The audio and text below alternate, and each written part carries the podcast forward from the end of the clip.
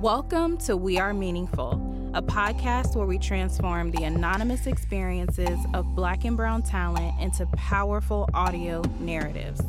Each month, we center the dialogue around a common theme, providing you, our listeners, with the tools and resources you need to help navigate, grow, and thrive in corporate spaces. Our stories, experiences, and our voices are meaningful. We are meaningful.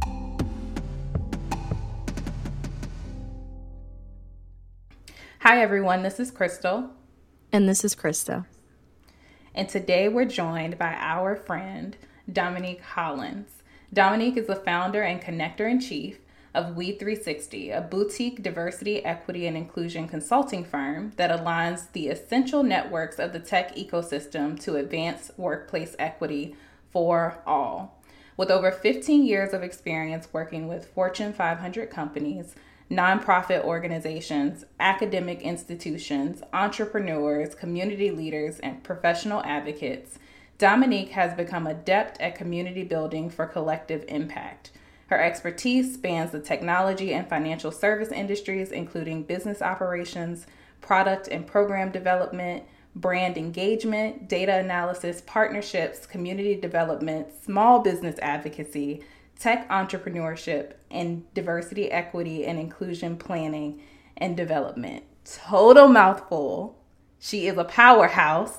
Hey, girl. Hey, hey, Crystal and Krista. How y'all doing? We're good. Thank you so much for coming on. And I'm so excited about this interview. Dom and I met when I was in Oakland at Pandora, and I had gone to an event at the Kapor Center, and you were telling your story, and I was just like, she is everything that I want to be. everything.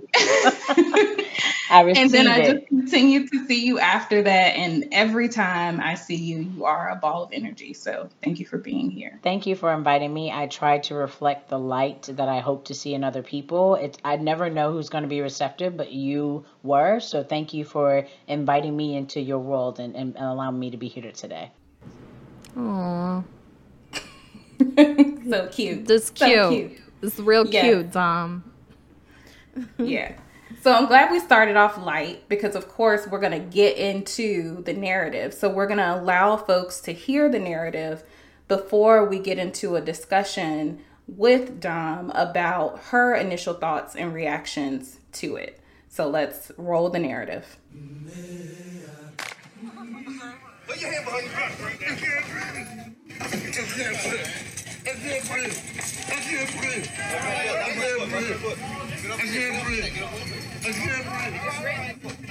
To whom it may concern, and it should concern us all. This isn't an isolated incident, but you knew that. We are constantly evolving to their expectations, adapting to their changing rules, navigating their unequal systems, and yet it still isn't enough. The burden of proof is always on us and they get the presumption of innocence. How many stories, emails, recordings, articles, data, reports will it take? When will they have the evidence they need to commit to real change for us?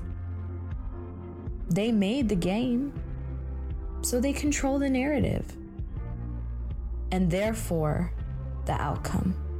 We're fighting for our rights within a system and space that was built to keep us down. And unfortunately, they also are the only ones with the true power to change it. Please. Please, I can't breathe. Please, man. Please, man. Uh-huh. I'm asking you to be intentional. I'm asking you to be objective and equitable. I'm asking you to check your bias. I'm asking you to stand up and challenge. I'm asking for justice, but I'm also asking for the right to exist in peace. Please. Please. Please, I can't breathe. Please, man.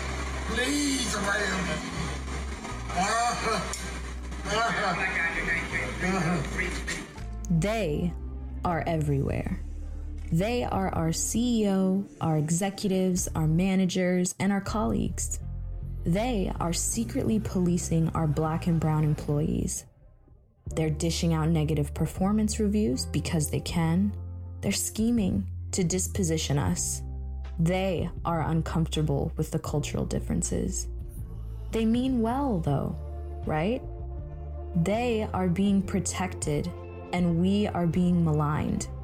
They are validated every time we're harmed without reparation.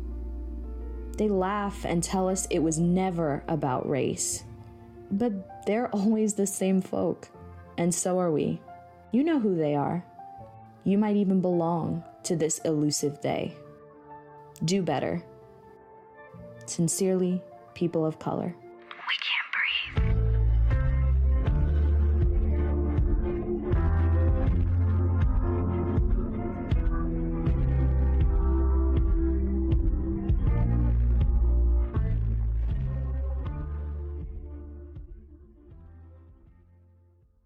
So, Dom, after hearing the burden of proof narrative, what were your initial thoughts and reactions?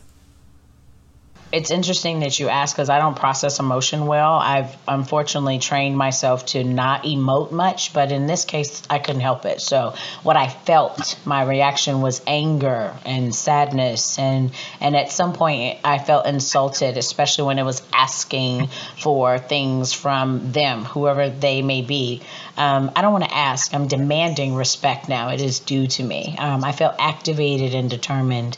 Um, listening to his voice brought me back to images of the video. I watched the video and I wondered what would I have done? What could I have done? Uh, what would I be willing to lose if I were there?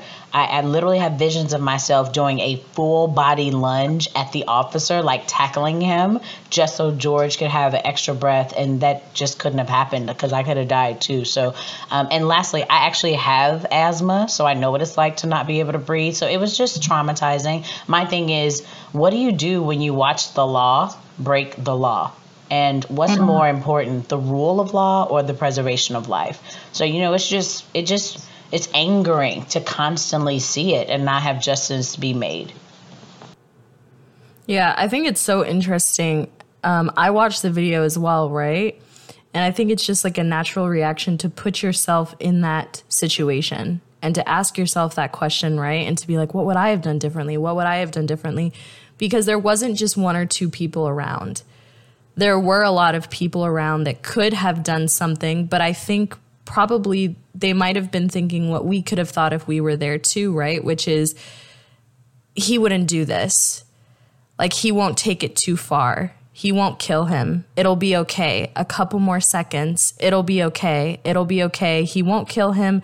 Hold out, hold out. But you know that in your gut, like, even just talking about it now, my hands are clammy and like my stomach feels like a brick because when you're in that position, what do you do? And like you said, is it that you you risk your life to to save his? But I think there's so many elements, and I I wonder if any other group of people, you know, outside of the Black community, ever have to feel that challenged and ever have to think about those situations.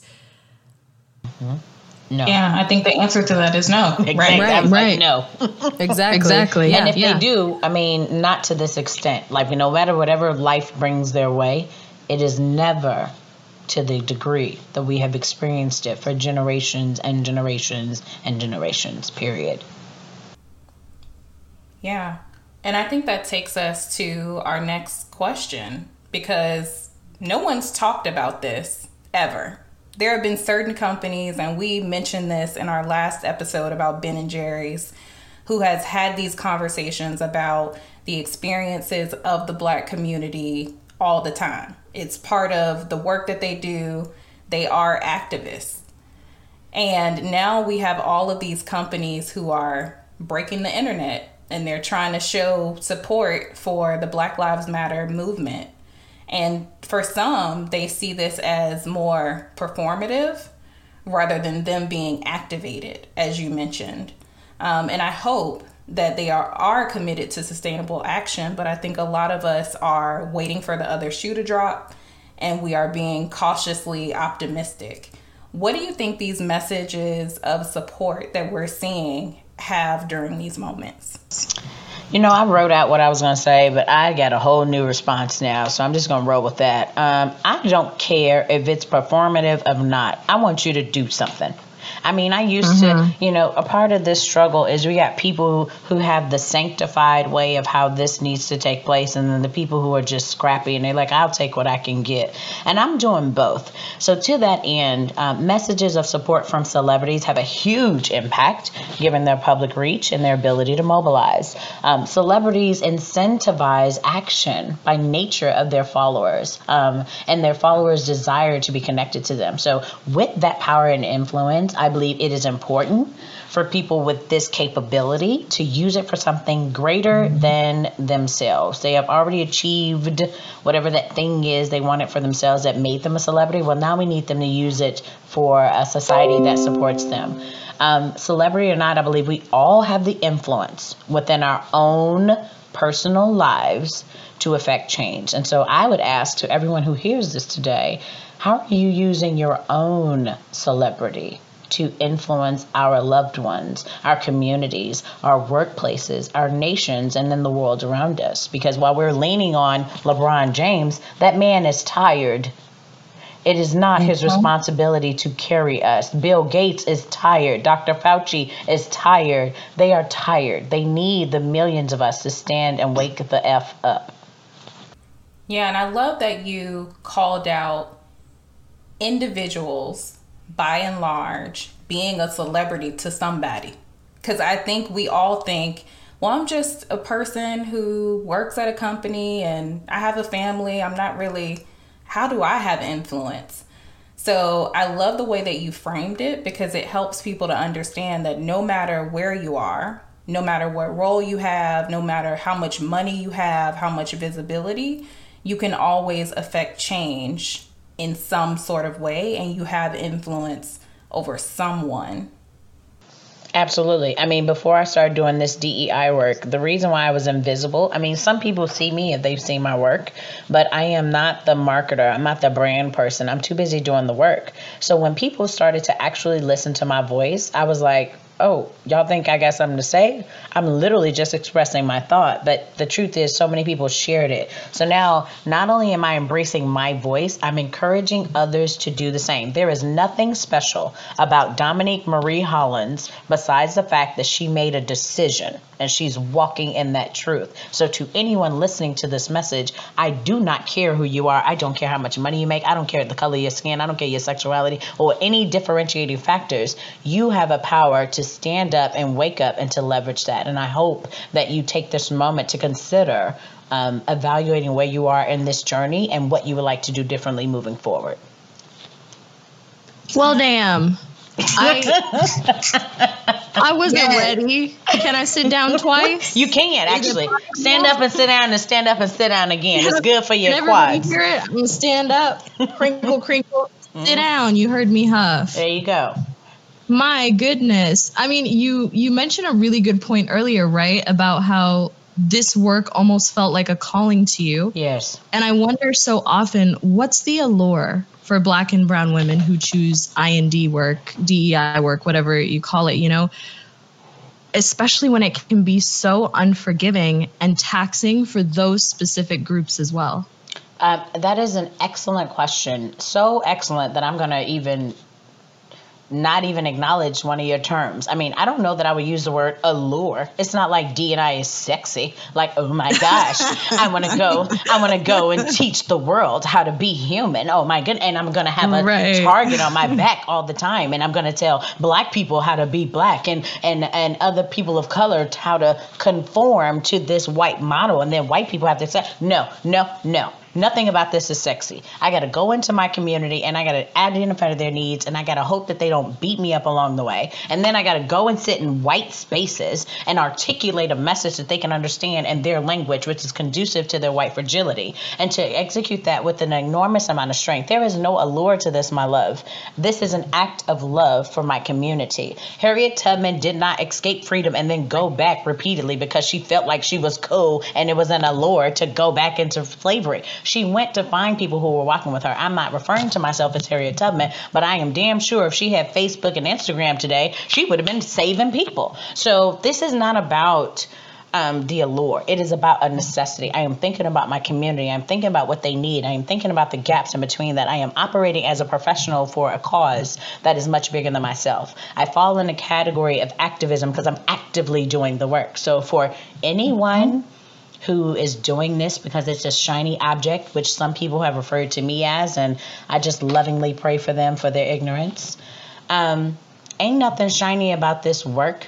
My mentor told me the work in diversity and inclusion is 24 7 365 days. It is not 9 to 5 so if you have accepted this call you are doing the work. And if it's a shiny object to you then you will not last. We don't have space for you. We have more work to do and your employees and your colleagues are looking at you. And this is not the time for you. This is a time for us. We need comprehensive workplace cultural reform and that's what i'm working towards. Yes. Yes, mm-hmm. exactly. There are mm-hmm. so many people who are not black that have come to me to say, "Oh my God, I just love the work that you're doing." They see the outcomes and the Mm-hmm. output, but they don't see. And and this is to quote someone else that we talked to, Sasha Thompson, um, in a previous episode. They don't see you pushing the boulder uphill, daggers being thrown at your back. no ma'am They don't see all of that. They see the glory see on the other what is side. the outcome mm-hmm. exactly, and it's like, isn't your job fun? And it's like, no, our mm-hmm. job is not just about right parties parades and and, black history and- month events and hispanic heritage month and having some exotic cuisine and having a speaker come in no it's about being microaggressed every day and having to explain to your Yes. manager why you are equally as valuable as the white male you promoted who just got there and you've been there three years it's about that Exactly. Exactly. So, with that said, you wrote an amazing status the other day about what companies can do to hmm. ensure that their DEI efforts are successful. So, thinking about from zero dollars, if you don't have a penny, mm-hmm. to if you have a million dollars plus to spend, what should they do? I'm just going to tell companies and anyone listening what the North Star is. And it is your responsibility to figure out how to get to that North Star.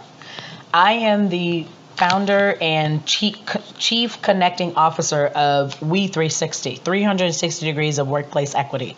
What I have found in 10 years of sitting in the business while delivering DEI concepts. That's very different than being in HR and delivering to the business. I have found that there are some essential gaps that are missing. So I literally put together an algorithm that I'm going to articulate now so people can visually see it like it was a math problem. Um, I start this algorithm with CE, and the E has a subscript of Q. So CEO, it's Chief Equity Officer, right? Plus brackets HR plus BU plus WA, and in parentheses next to WA, it's 5L, and then you close the brackets. Within those brackets, you have HR plus BU plus WA 5L. What that represents is human resource, the business, and five levels of workforce accountability board of directors, C suite, directors and above, people managers, and individual contributors. Until you have a chief equity officer that has a framework of this kind that crosses the entire organization and everyone is accountable, that is the only way you will achieve workforce equity in a five-year time frame that articulates this this roadmap. If you are doing it in a piecewise fashion and you are putting everything in talent acquisition because you need to show the numbers and yet you don't have a retention plan then you are setting your you are setting yourself up for failure. If you never have any DEI goals in the business then you will not affect the bottom line which is negating the business case for diversity. It just means you're not trying. And if your workforce is not accountable at all levels and all of the weight is on your individual contributors who have the least influence then you really don't care. Because if your board of directors aren't choosing the right CEO then they're not doing what is in the best interest of their shareholders your CEO has no accountability and then your C-suite and your director and above have absolutely no incentive to do the diversity work. So until this is in place, this is a model I recommend. It is the North Star company should aspire towards. Salesforce has done an excellent job of having a chief equality officer. I would push that they should have had a chief equity officer, but you know, they're much further along than everyone else. And Twitter is on the way with Jack Dorsey leading very tangible things you can do now. Um, and you can continue to do that, but your North Star should be this framework. So that's my recommendation for companies that like to explore that. Um, I am I am providing that in various levels, and I structure both customized and standard processes. But this is the model that we should be moving forward toward. 100%. 100% Yes. love it because the name of the game is integration. Like, how are you integrating with the things that already exist and not creating this other thing on the side? Because this is, this should be who you are. It should be in your DNA, the behaviors, the um, systemic approach to thinking about your recruiting processes and your talent acqui- I mean not your talent acquisition, but your talent management processes. It should all be embedded in one thing that's supporting our ultimate goals, which is that we want to be a successful organization that is making money. Not yes, and you know what? That is the that is the ultimate goal. But I'm going to push it a little further.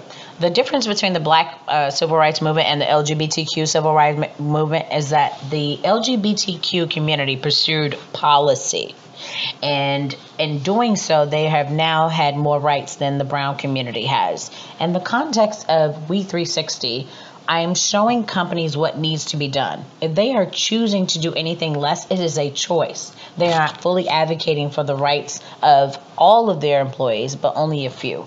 This is the model that should be practiced, and if they do not move forward in this direction, they will spend millions and billions of dollars to continue to correct their own errors. This is a $8 billion industry. We could have reinvested that in more productive ways to advance the tech industry. This is a waste of money. I just want people to wake up and see that. Yeah. So, with that said, we want you to help these organizations. They're struggling. Yes. I mean, struggling, struggling. So, where can people find you online? Um, you can find me on LinkedIn. I respond to many of my messages. I talk to people all over the globe that I otherwise would not have talked to. My website is still in production. We're working on communication channels to engage. And actually, this summer, I'm giving several demos to different demographics. So I intend to do a, a group for African Americans, a group for white women, a group for Latinas, so they can tell me the truth that they can't say anywhere else. And we can talk about it. And then we can take it back and I can build frameworks for these various organizations. So LinkedIn is a great place to start. You can go to we360model.com and sign up to receive emails from me. I look forward to engaging you all. It's going to be some exciting stuff. I'm not doing what's been done before. I am innovating and I'm reforming workplace equity. Thanks for tuning in to another episode of the We Are Meaningful podcast. Follow us on Instagram at wearemeaningful.co and visit our website to learn more about our community and how you can get involved. We're excited to hear your thoughts on today's episode. Talk to you next week.